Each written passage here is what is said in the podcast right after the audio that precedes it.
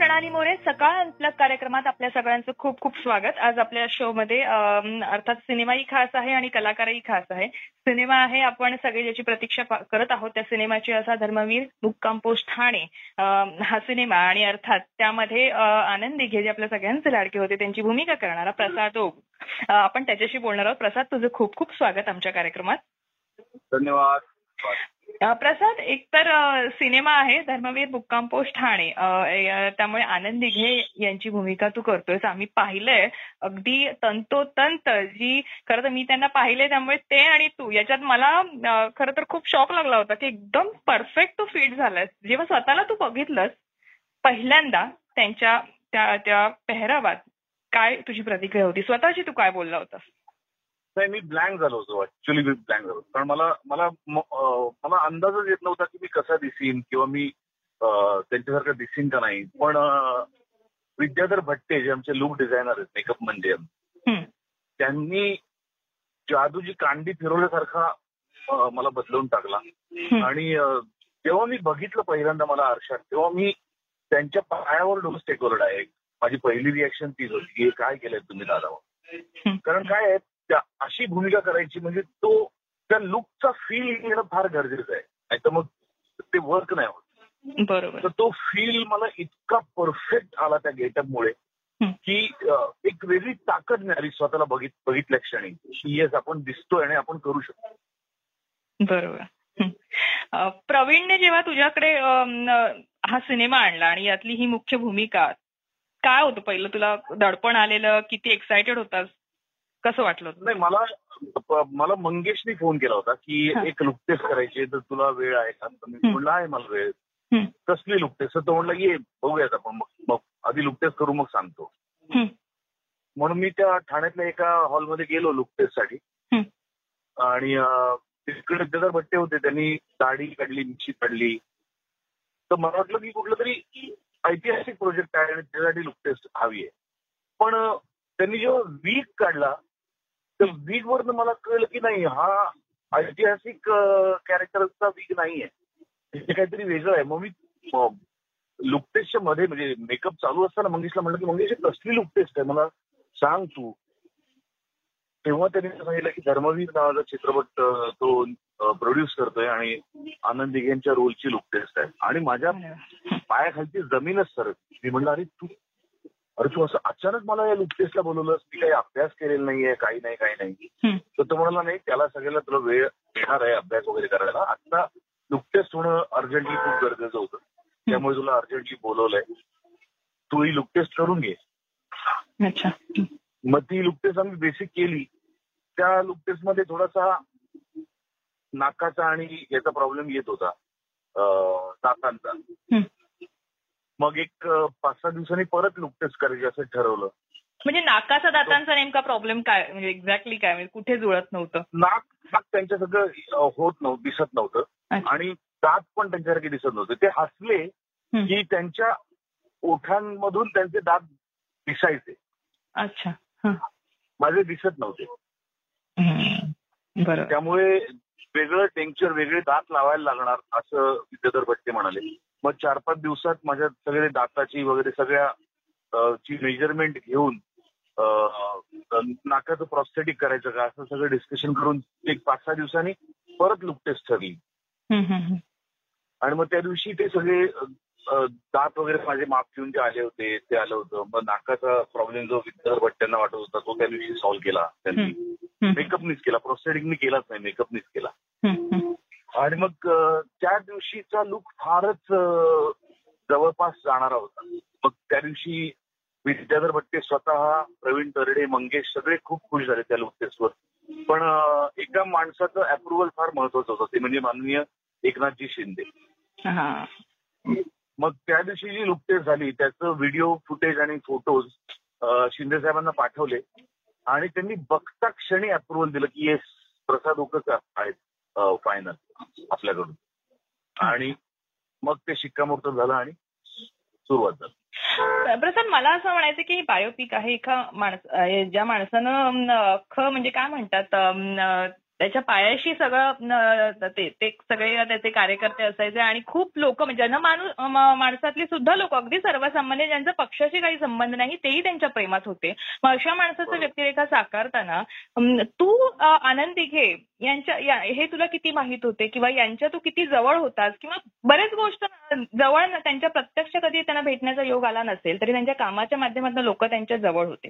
जे आपण पाहायचो. तू तसा किती जवळ होतास आणि तुला ते किती सोपं गेलं ते तुला माहीत असणं सिनेमाच्या भूमिकेसाठी. नाही मला त्यांच्याबद्दल काहीही माहीत नव्हतं. मला फक्त एवढंच मी पंच मी शहाण्णव सत्त्याण्णव साली मुंबईत आलो. आणि दोन हजार एक साली दिघेसाहेब गेले. पण या चार पाच वर्षामध्ये.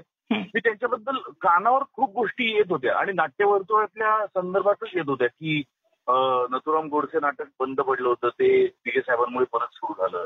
हो यंदा कदाचित नाटक बंद पडलं होतं तेही दिघे साहेबांमुळे सुरू झालं. तेव्हा संतोष पवारच्या तोंडून ऐकत होतो शरद कुंशीच्या तोंडून ऐकत होतो ठाण्यातल्या अनेक मित्रांच्या तोंडून दिघे साहेब दिघे साहेब असं खूप वेळा ऐकत होतो. त्यामुळे उत्सुकता प्रचंड वाटायची की हा कोण माणूस आहे आणि हा म्हणजे काय करतोय? कलाकारांवर सुद्धा याचं किती प्रेम आहे? आणि पॉलिटिकल व्यक्तिमत्व असून कलाकारांना सतत तो मदत करतोय माणूस. पण ते अप्रूप तेवढंच राहिलं आणि दुर्दैवाने दोन हजार एक साली दिगेसाहेब गेलेत त्यामुळे त्यांची माझी गाठभेट कधीच झाली नाही दुर्दैवाने. बरोबर. एक हा. बोल. हा बोल बोल. नाही नाही बोल. मी तुला इंटरप्ट केलं. सॉरी त्यामुळे त्यामुळे मला असं वाटतं की त्यांचे जे व्हिडिओ किंवा त्यांचे व्हिडिओज खूप कमी अवेलेबल आहेत कारण ते कधी भाषण करायचे नाही. त्यामुळे त्यांचे व्हिडिओज खूप कमी अवेलेबल आहेत. पण त्यांचे फोटोग्राफ्स खूप प्रमाणात उपलब्ध आहेत. हा बरोबर. मग आम्ही ते सगळे फोटोग्राफ्स अभ्यासाला घेतले. त्यांच्या जवळची कित्येक माणसं मला भेटली. म्हणजे स्वतः सचिन जोशी म्हणून आहेत ठाण्यातले. किंवा शिंदे साहेबांची गप्पा मारल्या श्रीकांत शिंदे साहेबांची गप्पा मारल्या एकनाथ शिंदे साहेबांची गप्पा मारल्या. त्याच्यानंतर राहुल लोंढे आपले पत्रकार नंदकुमार गोरुले नावाचा एक माणूस आहे कोल्हापूरचा जो काय खूप वर्ष त्यांच्या बरोबर होता. अशी अनेक माणसं भेटली आणि मग ते कसे चालायचे कसे उभे राहायचे कसे बोलायचे राग आल्यानंतर कसे रिॲक्ट व्हायचे या सगळ्या गोष्टी कळत गेल्या. आणि त्या फोटोग्राफ्स मधून व्हिडिओज मधून मला जेवढं टिपता येईल त्यांचं मॅनरिझम त्यांच्या लकबी तेवढं मी टिपायचा प्रयत्न केला. त्या मी प्रवीणला करून दाखवल्या एकदा. आणि मग प्रवीणकडनं मंगेशकडनं अप्रुव्हल आल्यानंतर मग परफॉर्म करत गेलो हळूहळू. खूप सीन असतील. प्रत्येक सीनगणिक तुला आनंदी आनंद दिघे कळाले असतील. पण मला असं वाटतं भाऊक होण्याचा एक प्रसंग असतो मला वाटतं तेव्हा आम्ही पण मी ठाणेकर आहे त्यामुळे मला माहिती की त्यांची यांच्या अपघाताची जेव्हा बातमी कानावर आली तेव्हा सगळेच जण अगदी शॉक होतो आम्ही. आणि ते बरे होत आहेत असं कळताना अचानक बातमी येते त्यांचं निधन झालं. तेव्हा तेव्हा प्रत्येक ठाणेकराच्या डोळ्यात पाणी होतं कारण प्रत्येकानं त्यांना जवळून पाहिलं होतं. तर हा जो सीन आहे किंवा असे अनेक सीन असतील ज्यावेळी प्रसादला पण फील झालं असेल कुठेतरी मनाला टच झालं असेल. असे कोणते सीन आहेत? हे पूर- पूर्ण सिनेमा करताना तुला असं वाटतं की हा शेअर करावा इथे? नाही असा एक सीन नाहीये. अशी अख्खी फिल्म आहे. प्रत्येक सीन मध्ये मला फील होतं की हा काय काय उच्च लेवलचा माणूस होता आणि यांनी किती मोठं काम करून ठेवलेलं आहे. म्हणजे अगदी तळागाळातल्या लोकांपासून अं, उच्चभ्रू लोकांपर्यंत प्रत्येकाला यांनी वेगवेगळ्या पद्धतीने दिघे साहेबांनी मदत केली आहे. मग ओळखीचा नसलेला माणूस सत्यनारायणाला बोलवतो आणि मग त्याच्याकडे जायचं दिघे साहेब विसरतात आणि रात्री तीन वाजता त्यांना आठवण होते की अरे त्यांनी आमंत्रण दिलं होतं आणि आपण गेलो नाही. ते रात्री अडीच तीन वाजता उठून जातात.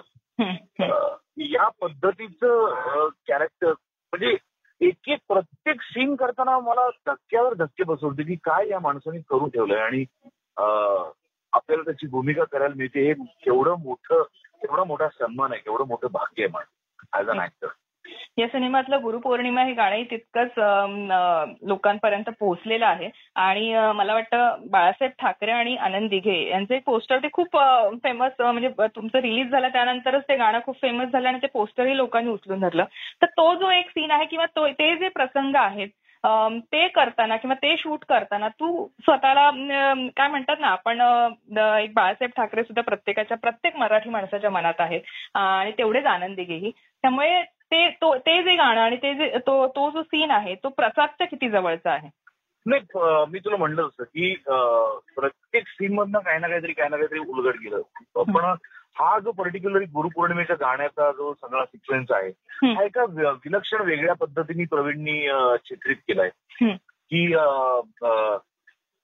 बाळासाहेबांचं दिघे साहेबांच्या मनात असलेलं स्थानही त्यात दिसतं. आणि दिघे साहेबांचं एकनाथ शिंदे साहेबांच्या मनात असलेलं स्थानही त्यात त्याच गाण्यात दिसतं. तो ती जी गुरु शिष्य परंपरा कॅरी ऑन झाली आहे पिढ्या हम्म. ती फार महत्वाची आहे की बाळासाहेबांनी केलेले संस्कार दिघे साहेबांनी रुजवले आणि दिघे साहेबांनी केलेले संस्कार एकनाथ शिंदे रुजवत आहेत आजही ते त्याच पावलावर पाऊल टाकून चालतायत. बरोबर. तर ही गुरु शिष्याची परंपरा किंवा गुरुला मान गुरुला सन्मान देण्याची परंपरा फार महत्वाची आहे आणि ती कुठेतरी आपण हरवत चाललोय. तर त्याला परत एकदा या निमित्ताने उजाळा प्रवीणनी दिलेला आहे. म्हणजे त्या गाण्यामध्ये जसं दाखवलं ऍक्च्युली तशीच बाळासाहेब बाळासाहेबांची पूजा करायची दिघे साहेब. पायावरती फुलं वाहून पाय धुवून चंदन लावून वगैरे असं सगळं करून. तर तो म्हणजे आम्ही जेव्हा तो सीन शूट करत होतो तेव्हा मी विचार करतो की काय झालं असेल प्रत्यक्षात तेव्हा. की एकदा बाळासाहेबांनी सांगितलं होतं की कोणीही मला भेटायला यायचं नाही गुरुपौर्णिमेला म्हणून ते वेगळ्या ठिकाणी जाऊन राहिले होते.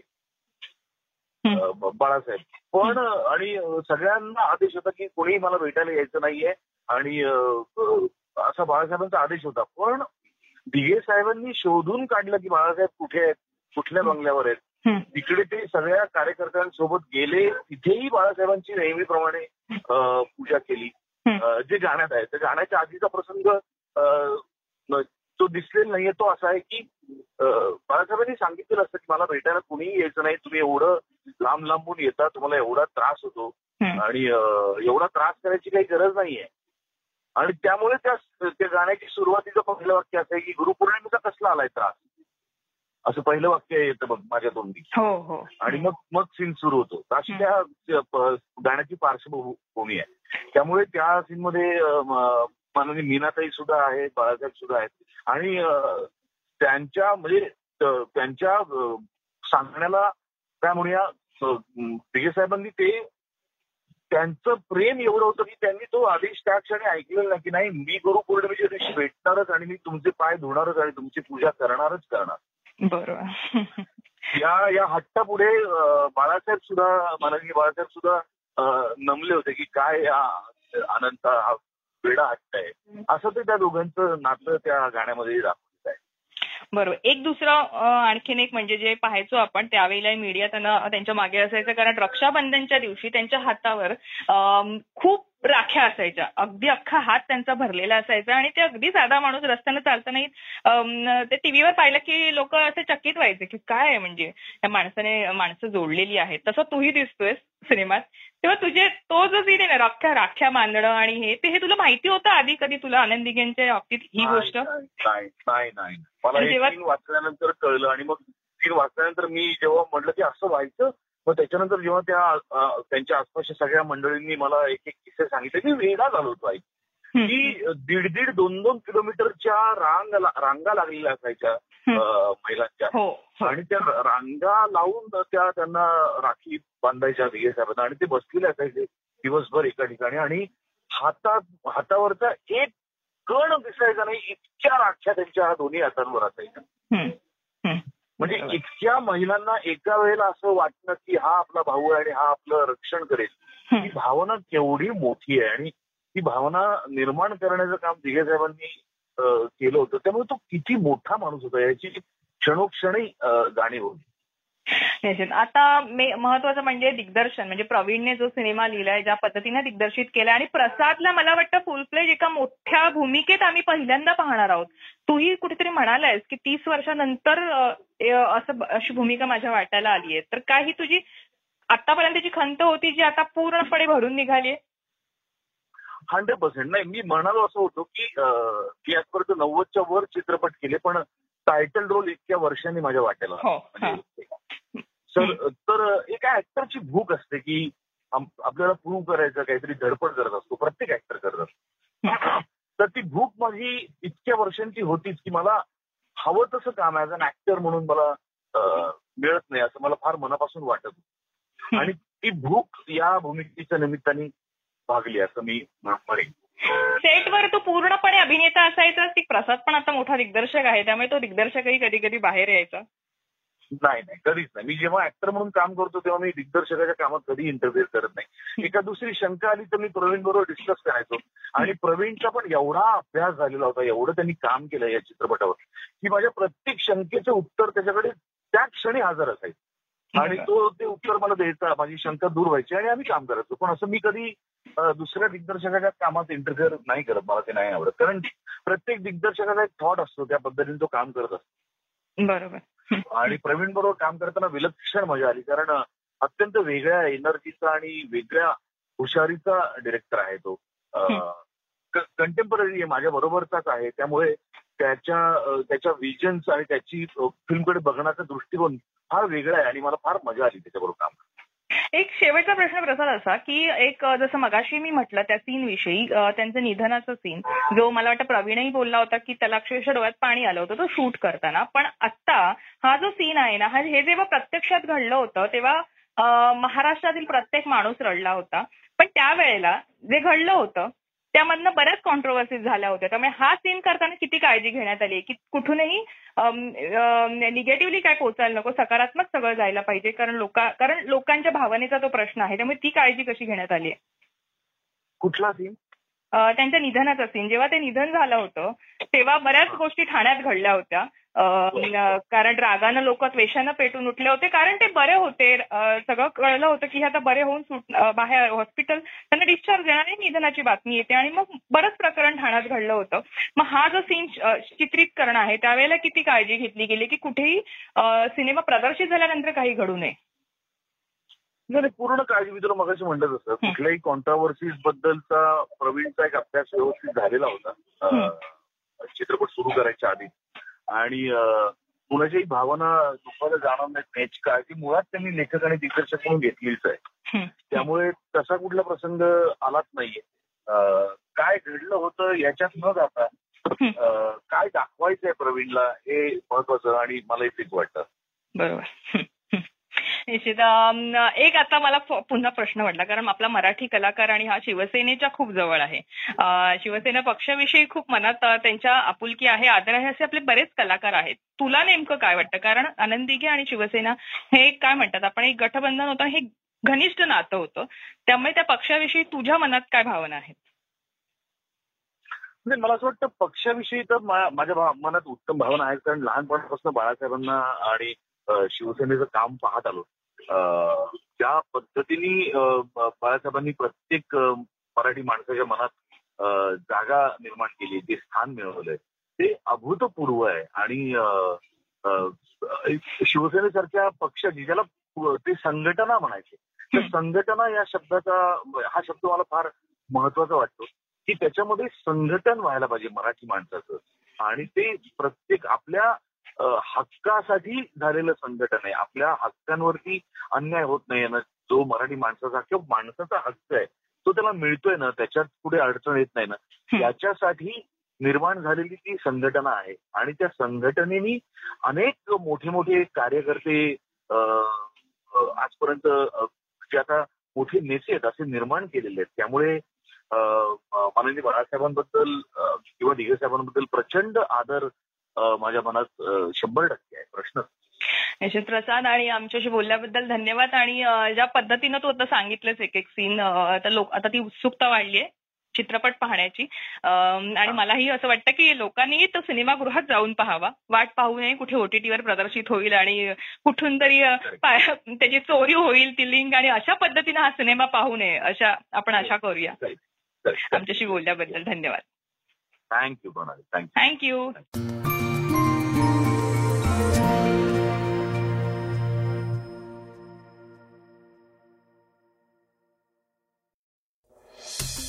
वाचा बघा आणि आता ऐका आणखी बातम्या. ई सकाळ डॉट कॉम वर.